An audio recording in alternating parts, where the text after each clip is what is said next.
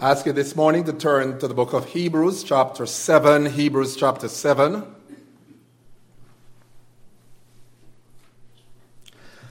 we're going to be reading verses 11 through 28. Hebrews, chapter 7, verses 11 through 28.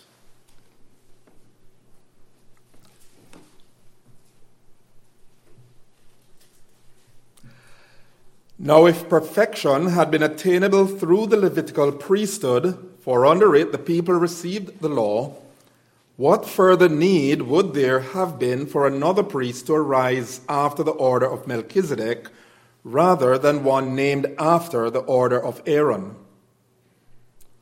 For when there's a change in the priesthood, there is necessarily a change in the law as well. For the one of whom these things are spoken belonged to another tribe, from which no one has ever served at the altar. For it is evident that our Lord was descended from Judah, and in connection with that tribe, Moses said nothing about priests. This becomes even more evident when another priest arises in the likeness of Melchizedek, who has become a priest not on the basis of a legal requirement concerning bodily descent, but by the power of an indestructible life. For it is witnessed of him, you are a priest forever after the order of Melchizedek. For on the one hand, a former commandment is set aside because of its weakness and uselessness. For the law made nothing perfect, but on the other hand, a better hope is introduced through which we draw near to God. And it was not without an oath, for those who formerly became priests were made such without an oath. But this one was made a priest with an oath by the one who said to him, The Lord has sworn and will not change his mind. You are a priest forever. This makes Jesus the guarantor of a better covenant the former priests were many in number because they were prevented by death from continuing in office. But he holds his priesthood permanently because he continues forever. Consequently, he is able to save to the uttermost those who draw near to God through him, since he always lives to make intercession for them. For it was indeed fitting that we should have such a high priest, holy innocent, unstained, separated from sinners, and exalted above the heavens.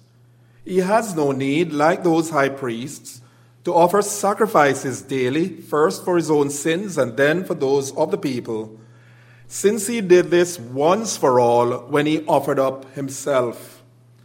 For the law appoints men in their weakness as high priests, but the word of the oath, which came later, than the law, appoints a son who has been made perfect forever.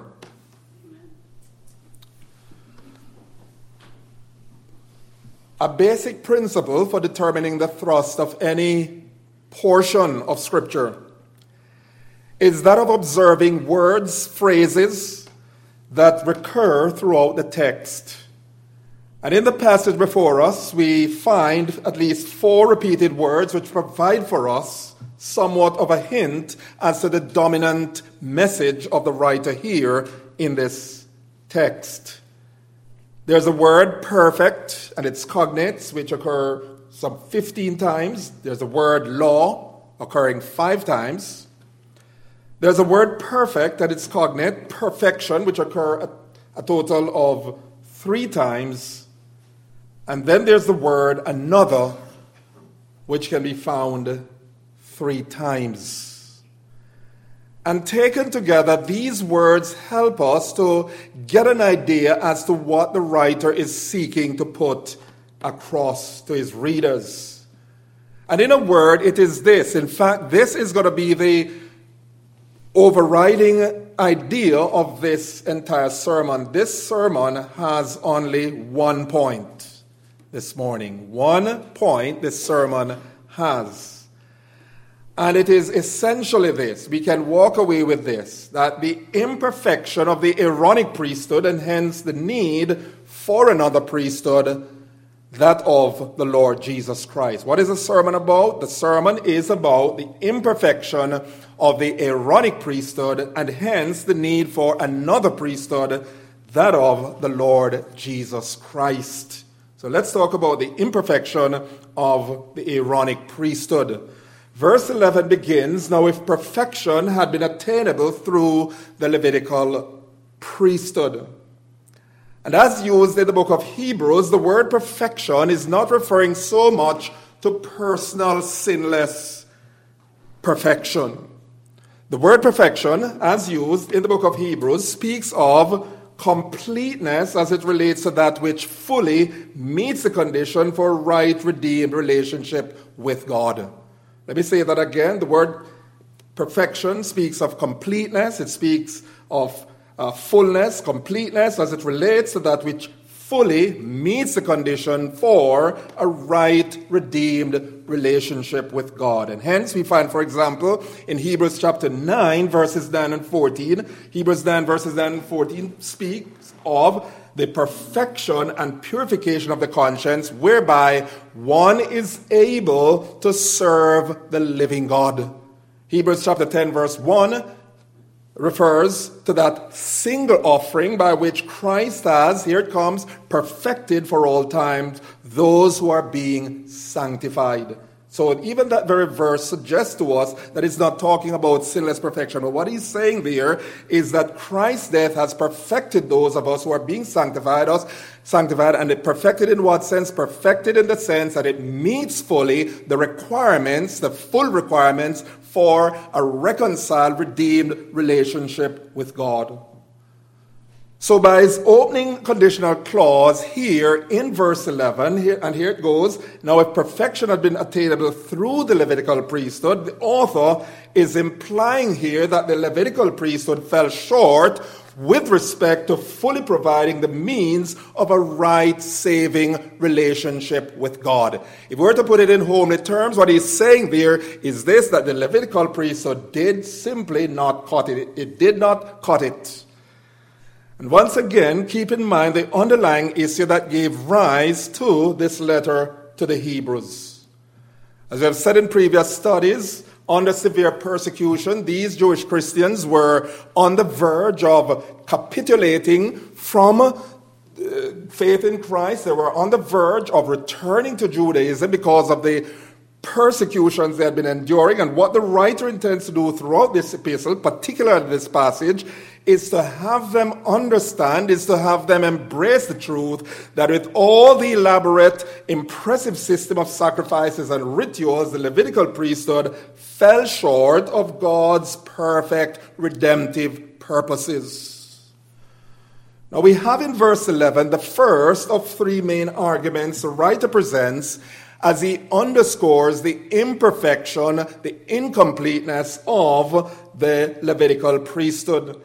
Argument number one is that the Levitical priesthood was imperfect. It fell short of God's ultimate saving purpose as evidenced by a change of priesthood.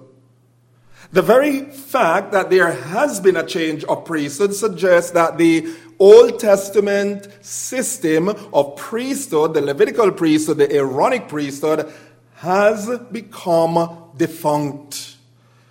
The rhetorical question we have there in verse 11 no perfection had been attained through the Levitical priesthood, for under it the people received the law. What further need would there have been for another priest to arise after the order of Melchizedek rather than the one named after the order of Aaron? Clearly implies this statement and this question we have here in verse 11 clearly implies the inherent inadequacy of the Levitical priesthood and hence the fact that it was not, it was not intended to be permanent.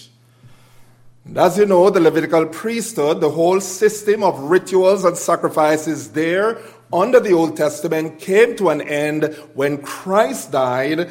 And the Word of God tells us in the book of Colossians, chapter 2, verse 40, that they were set aside in consequence of Christ's atoning death on the cross. And so that the Levitical priesthood was not intended to be a perpetual arrangement is suggested in the B part of verse 11, which alludes to the fact that Christ emerged as another priest. Now, there's something we need to note here when the Bible speaks of Christ as another priest. The thing we need to understand is this that in the Greek language, there are two words for another.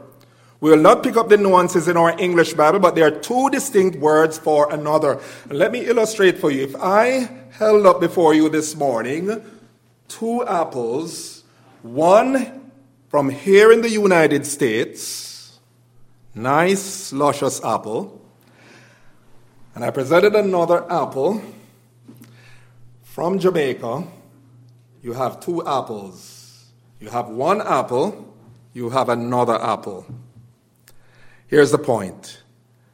Even though it's another apple, there has to be a distinction.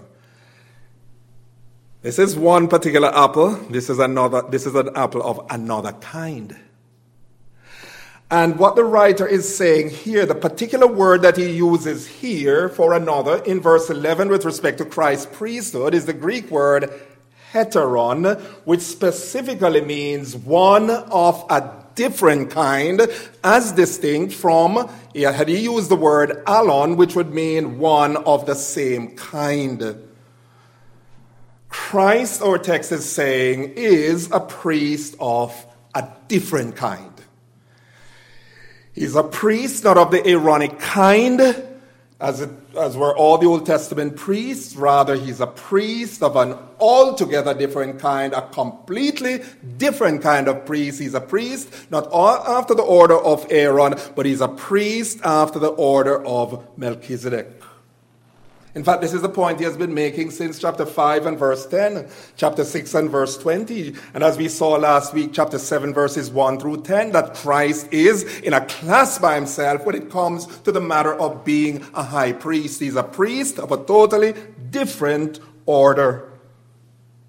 In the second place, the writer argues that the Levitical priesthood was imperfect. It fell short of God's intended saving purposes as evidenced by a change of law.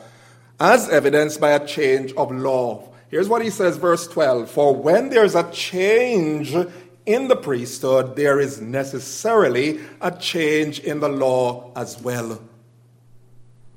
According to the parenthetical statement there in the A part of verse 11, the Levitical priesthood was integrally tied to the Mosaic law. What the writer is simply and straightforwardly saying here is that with the emergence of Christ, a new priest comes the implementation of a new law. So let's see how that works out now. Keep in mind now, under the Old Testament, priesthood was governed by the Mosaic law. With the emergence of Christ, what we now have is a change with respect to the law of priesthood. Why? Because a new priest is on the scene. The implication here is that in the case of the Le- Levitical priesthood, as it is in the case of Christ's priesthood, priesthood and law are interconnected. They are inextricably intertwined, they are integral to each other. So, watch the line of argument of the writer now. The point of the writer here is this that if the Mosaic ritual law was set aside, and we know it was set aside when Jesus died on the cross, Colossians chapter 2, verses 14 through 21 it would therefore mean that there's no longer a basis for what? The continuation of the Levitical priesthood. Law and priesthood are intertwined. With Christ's death comes the end of the Old Testament rituals, sacrifices, priesthood. And with the emergence of Christ, it therefore means that all those laws regarding priesthood have to go. Now, here's the point. In verses 13 through 21, now, the author illustrates for us the point that with the emergence of a new priest, there has been a shift from the Mosaic law regarding priesthood. A shift, first of all, as it relates to the issue of descent. that is, lineage for priestly service. So, whereas the Levitical priesthood required descent from the tribe of Levi and the family of Aaron, Christ as a priest did not descend from the tribe of Levi. Nor was he a priest for that matter, based on any legal requirement as regards bodily or biological descent. As priest, the Word of God says here, the writer makes it clear that he descended from the tribe of Judah. And the law said nothing concerning Judah belonging to the priesthood. Furthermore, he comes as a priest not after the order of Aaron, but after the order of Melchizedek, verses 13 through 16. Now, secondly, regarding Christ's priesthood, not only has there been a change, a change of law with respect to descent for priestly service, but there has been a change of law with regard to duration of priestly service. A change of law with regard to descent. Christ did not descend as required by Old Testament law from the tribe of Levi, from the family of Aaron. He arose as a priest completely from a different tribe, the tribe of Judah. And he's a priest of a different kind with a new law because the law changes now with regard to duration of priestly service. Because we are told in verses 16 and 17, here's what the Word of God says For Christ has become a priest, not on the basis of legal requirement concerning bodily descent, but by the power of an indestructible life, for it is witnessed of him, you are a priest forever after the order of Melchizedek. What's the idea here? The idea here is this that whereas the priest of the Old Testament, all the priests of the Old Testament, died at some point because it is appointed unto man once to die. Christ as high priest, watch this, the Christ as high priest is indestructible. He is indestructible, that is, he is not subject to death, and as such, he continues as a high priest forever. Listen, Christ, our high priest, like all the other priests, died. But the difference was this he rose triumphantly from the dead. He rose a victor from the dark domain, and what happens today is that he lives forever to reign. Hallelujah! He reigns, the songwriter says. Christ is a priest of indestructible life. So the law changes. We now have priests not dying. We have a priest who is indestructible, who lives forever and forever. In the third place, regarding Christ's priesthood, not only has there been a change of law with respect to descent for priestly service and uh, what we would say duration for priestly service, but there has been a change of law as regards designation for service. How were the Old Testament priests designated for service? Simply, just by being born into the family of Levi and Aaron. But when it came to Christ's priesthood, here's what the writer says in verses 20 21. And it was not without an oath, for those who formerly became priests were made such without an oath. But this one, he's speaking of Christ, but this one was made a priest with an oath by the one who said to him, The Lord has sworn and will not change his mind. You are a priest forever. Now, back in chapter 6, verses 13 and 17, remember that passage we studied with Abram where God swore to Abram an oath. And the Word of God tells us that the reason God swore to Abraham was because he wanted to make the promise, we would say, assurance double sure, so that by two immutable things in which it is impossible for God to lie, we might have strong consolation. Now, that's precisely what the Lord Jesus did with respect to Christ, his son, as priest. Because when he designated Christ our Savior, Christ our High Priest, as priest, unlike the situation that obtained in the Old Testament, where priests were simply born into the priestly family, God looked at his son and said, Look, you are a priest forever. That's not going to change. And the reason why he can be a priest forever, as we saw earlier, was this it was by virtue of his resurrection life, because having died for sins, having risen from the dead, death has no more dominion over him. He lives forever, and in consequence of that, he lives forever. He reigns forever as priest in fulfillment of God's sworn promise to him. But this he did not do when he designated Aaron as priest. Never did God swear to Aaron that this would be his would be an abiding everlasting priesthood. And as we said, the fact was Aaron's priesthood and the priesthood of all his descendants were temporary. Why? Because unlike Christ, they were all subject to death. Beloved, we have a living Savior.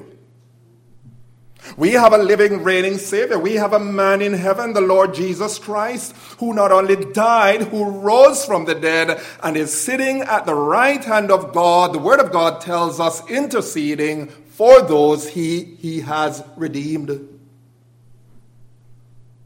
The writer argues then that the Levitical priesthood was imperfect, as evidenced by A, a change of priesthood, by B, a change of law. And in the third place, he argues that the Levitical priest was imperfect in that it fell short. It was it fell short. Here it comes as evidenced by its inadequacy and ineffectiveness. The Old Testament priesthood is saying here, beloved, was inadequate and it was ineffective. Note first of all verse 18. For on the one hand, a former commandment is set aside because of its weakness and uselessness. What does the former commandment refer to here in this passage? The former commandment has reference to those ordinances governing the priesthood. Those laws governing the priesthood. For example, as we covered earlier, they had to descend from Levi. Problem was, they descended from Levi, they died.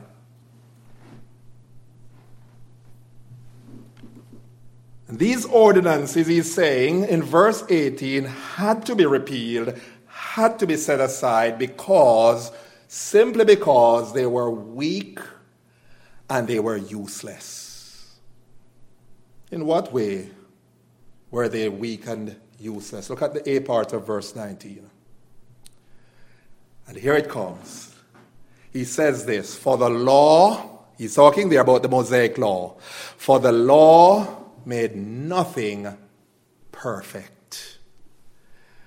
Let's consider the imperfection of the law which gave rise to the setting aside of the priesthood. We need to look, ask ourselves, why was the law weak and useless? Why was the law, the Mosaic law, good as it is, as it is, right? Paul says the law is good, but in relation to us sinners, it was weak and useless. Here it comes. Number one, the law made nothing perfect, beloved, in that it could not perfectly bring one into a right standing with God.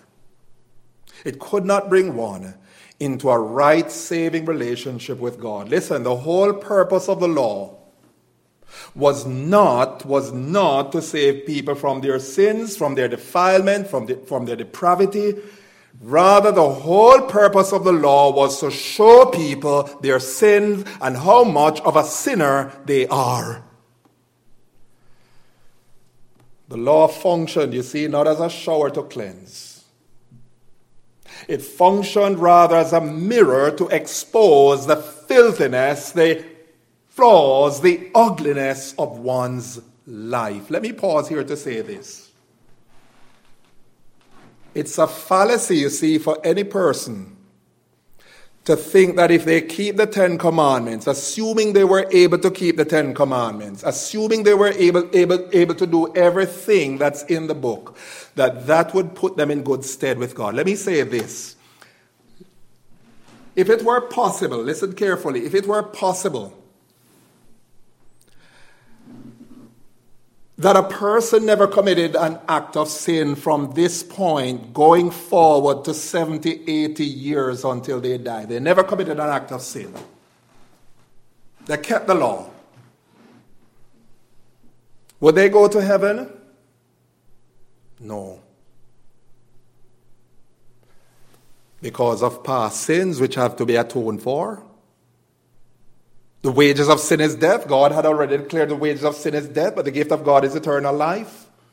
Keeping the law never puts one in good stead with God. The law, beloved, is not there to save us, it is there to show us how sinful and rotten we are to the core. You know, a good illustration of the point of, that is being made here that the law doesn't save us from our sins, but shows us our sins. It's a commercial I saw some years ago. You, you would know the commercial. So here was this bank robbery in progress. People were lying on the floor with guns pointed at them, and one man appealed to a, this man who, from all appearance, was the security guard. You remember that little commercial? And the man lying on the floor said, one of the men lying on the floor said, Listen, why don't you do something? Help us. And he says, The guard stopped, he says, I'm not a security guard. I'm only a security monitor. I only tell you if there's a robbery. And then, in this cool, detached fashion, he turned and he, he looked and he said, There's a robbery. You know, that's, that's exactly what the law does. The law, beloved, is not there to save us, it's not there to redeem us. In fact, the Word of God says the law kills. The law threatens vengeance, the law threatens death. And that is why we need Jesus. That is why we need one who himself kept the law perfectly and who not only kept the law perfectly, but he died paying the penalty. And in consequence of his dying paying the penalty for sins and his living perfect of the law, the word of God tells us that the righteousness of Christ, the perfect righteousness of Christ is then transferred from the Lord Jesus Christ and is placed to our account whereby when God looks at us, he sees us perfectly righteous. Why? Because we are clothed in the righteousness of Christ.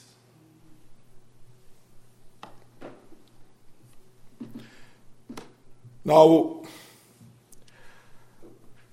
secondly, the law made nothing perfect in that it could not afford those under its rule perfect access to God. The law was imperfect in that it could not afford those under its jurisdiction perfect access to God. Look at verse 19. Because implied there in verse 19, in the last contrasting portion of verse 19, which reads, But on the other hand, a better hope is introduced through which we draw near to God, is that the consequent effect, the consequent effect of the law what with its exposing one's sinfulness, one's wretchedness, kept those under its jurisdiction at a distance from God. Go back to the tabernacle. That was why, on the Day of Atonement, the high priest, even though he was set apart as a representative of God's people, he himself could not go in whenever he wanted throughout the year.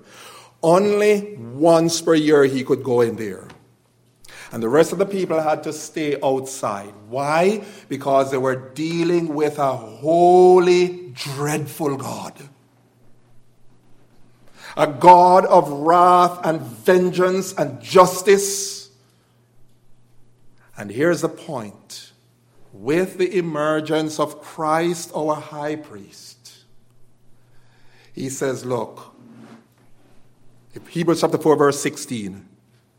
He says, We can come confidently to the throne of grace that we may receive help and find grace to help in time of need. In the throne of God. In Christ, the throne of God is no longer for us who are saved, a throne of wrath, a throne of judgment. It has become a mercy seat. It has become a throne of grace. Why? Because of the new law under Christ. If you want to call it the law of grace, the law of grace. In the third place, the law made nothing perfect, as evidenced by the fact that its priesthood was continually interrupted by death. That's why it had to go. The priests who served under the jurisdiction of the law died. Their tenure of priesthood was interrupted by death. Look at verse 23. The former priests were many in number because they were prevented by death from continuing in office. That's what made the law imperfect as far as the priesthood was concerned. Or we could put it the other way around as well. The priesthood was imperfect. Why? Because the law never had the ability to save people from their sins, let alone save them from death. In the fourth place, inadequate and ineffective, the law made nothing perfect, as evidenced by the fact that its priesthood was ever subject to the defilement of sin. Its priesthood was ever subject to the defilement of sin. Listen, unlike Christ, our high priest, beloved, unlike Christ, the Levitical priests under the law were but sinful, imperfect men. And you know, if you have a priesthood that is sinful and imperfect, necessarily implied in that is that we cannot be effectively saved. If we are going to be effectively saved, we need a priest without sin. So listen verses 26 through 28. For it was indeed fitting that we should have such a high priest holy, innocent, separated from sinners, and exalted above the heavens. Verse 27 He has no need, like those priests, to offer sacrifices daily, first for his own sins and then for those of the people, since he did this once for all when he offered up himself. For the law appoints men in their weakness as high priests, but the word of the oath, which came later than the law, appoints a son who has been made perfect forever. And so, in these verses, our text this morning is demonstrating the fact that the Mosaic law, as well as the priesthood, was woefully inadequate, was utterly weak, was utterly useless as far as redeeming and transforming lives were concerned. Hence, after centuries of the Levitical priesthood, the Levitical priesthood had to go. It had to go. It was not sustainable. It could not redeem men from their sins. Now, here's the wonderful news. The wonderful news and we can say, Praise be to God, such a high priest did come in the person of the Lord Jesus Christ. And how vastly different, how vastly superior he is as our high priest. Note verses 23 to 25. And for us to understand the, connection between verses 21 and 22, he had said in verse 21 that Christ was made a priest by divine oath. God swore, and in consequence of that, he's a priest who lives forever. Here's what the psalmist, here's what I call him the psalmist, but he's really the writer of the Hebrews. Here's what the writer of the Hebrews concludes with respect to what we have in the Lord Jesus, given all that he has said about the Lord Jesus in this passage. Here's what he says. Verse 22. This makes Jesus the guarantor of a better covenant. The former priests were many in number because they were prevented by death from continuing in office, but he holds his priesthood permanently because he continues forever. Verse 25 Consequently, is able to save to the uttermost those who draw near to God through him, since he always lives to make intercession for sins. That is chock full of goodness. Because if we look particularly at verse 25, let's dwell at verse 25 a little bit this morning. That verse is content packed, it's chock full of comfort, of assurance, of blessings. We see the first thing in verse 25 is this his power to save. His power to save. Listen what the Bible says. He is able. He is able to save. The very word, the Greek word that's used there, is related to the idea of power. He has power to save. Why does he have power to save? He has power to save because of the credentials he possesses. He, listen, he's God's son, he's divine. He's the perfect high priest. Never was there a priest like him. He was a priest without sin. This priest did not offer up animal sacrifices, this priest offered up himself. And unlike the Old Testament priests who stood daily ministering in the tabernacle, the Word of God tells us concerning this priest that after he had by himself purged our sins, he was sat down at the right hand of the majesty on high. Here's the point, beloved. That man, the God man, has the power, he has the ability to save. Let me say this he can save you this morning. Secondly, notice this the permanence with which he saves. The permanence with which he saves. Here's what the Word of God says He's able to save, in what respect? To the uttermost. To the uttermost. Now, oftentimes, this is correctly take incorrectly rather. This is incorrectly. This particular verse is incorrectly taken to mean that he's able to save even the vilest, most wretched of sinners. And let me say here, as good as that is, and it is true that regardless of who a person is, regardless of how wretched, regardless of how filthy, regardless of how stained with sin, Christ is able to save. But here's the point that's not what the writer is saying here. The word that is used for uttermost, first of all, means completely. It's related to the word telos.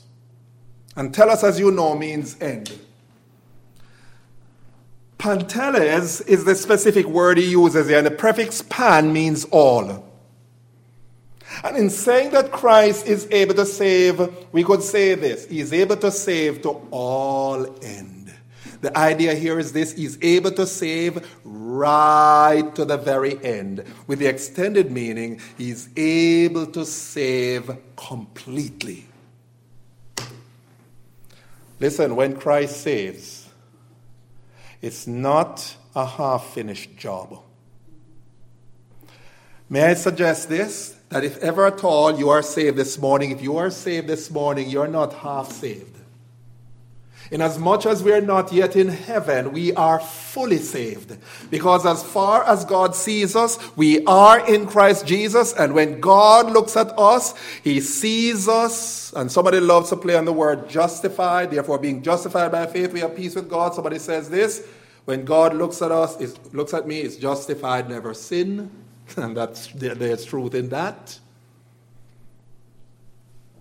He's able to save completely. He's able to save right into eternity. That's the idea there. But how do we know he's not talking about the unsaved, even though that's applicable? Look at the people he saves. He says, Those who draw near to him. The tense here in the Greek, it's a participle and it's a present tense. And the idea here is this that he saves those who are constantly coming to God through him. That is not an unsaved person. One of the key features of a person who is truly saved that they are ever coming to Jesus. You say, what does that mean?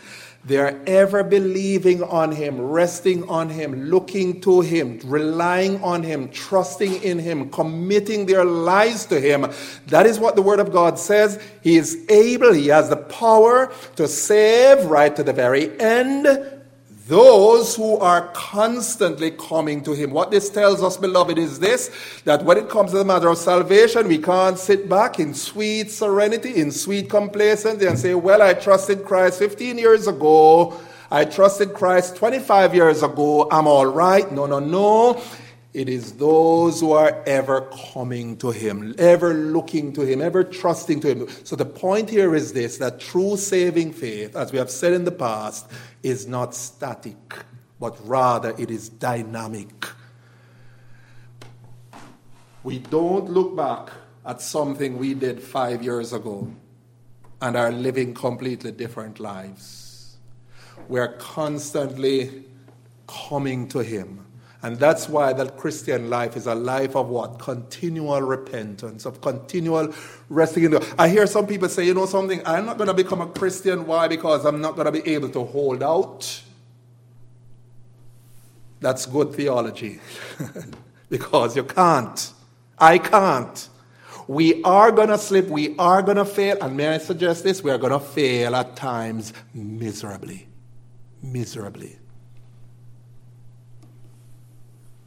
So it is a matter of constantly coming to, listen, not to get saved over and over and over. We're saved one time, that's it. But the Christian life, the nature of Christian living, the nature of a saved relationship with Christ is that of constantly trusting and resting in Him and Him alone for our salvation.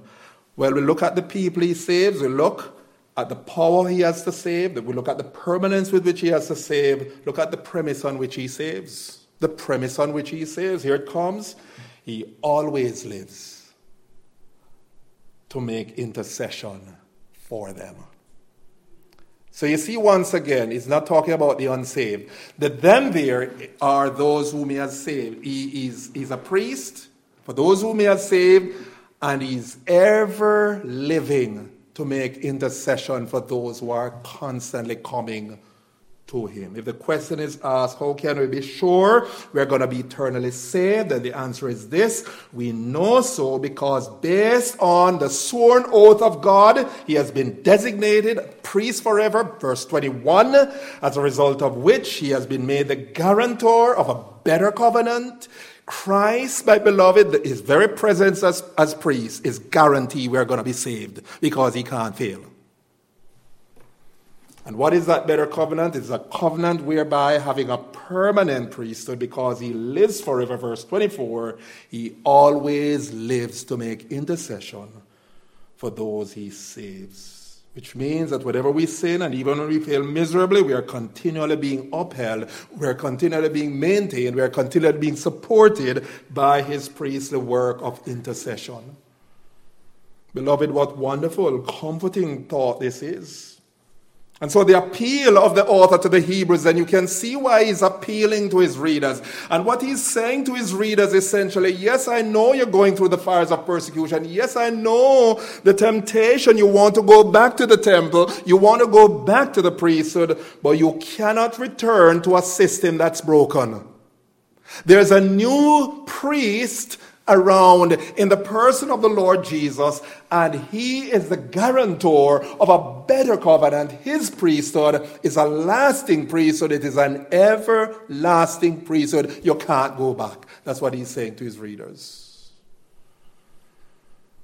As he says in verse 27 of our text, those high priests who had to offer sacrifices daily first for their own sins and then for the people. Contrast those priests with our Lord Jesus, having no personal need to offer sacrifice for sin.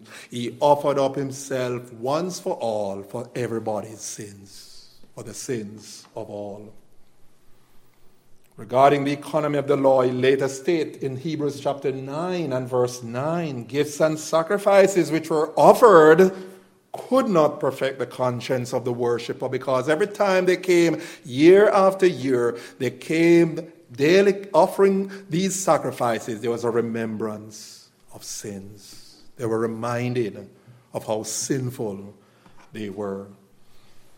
Also, Hebrews 10 1 and 2. For since the law has but a shadow of good things to come instead of the true form of these realities, it can never, by the same sacrifices that are continually offered every year, make perfect those who draw near.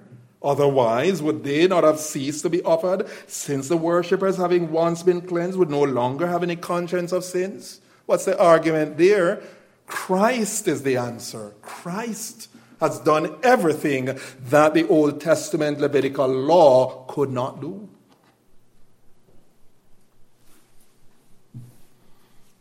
And so, what do we take away this morning? If you try to keep the law, if you try to be good, you have a lot of work to do. And even after you have done a lot of work, it's useless because God isn't going to accept it. It has to be Christ. It has to be Christ who himself not only kept the law, but suffered the penalty of a broken law, the law which you and I broke. And over 2,000 years ago, beloved, here's a point. He absorbed in his body, he absorbed in his soul the wrath of God that you and I deserved. And the good news of the gospel this morning is this that if you would look away from yourself, you would look away from your sins, you would come to God, you would say, Lord, I am no good, I'm a sinner at heart. You know me, you, you know my sinfulness, but I'm resting in the finished work of Christ. I'm looking to you, Lord, to save me. Here's the point He will save you.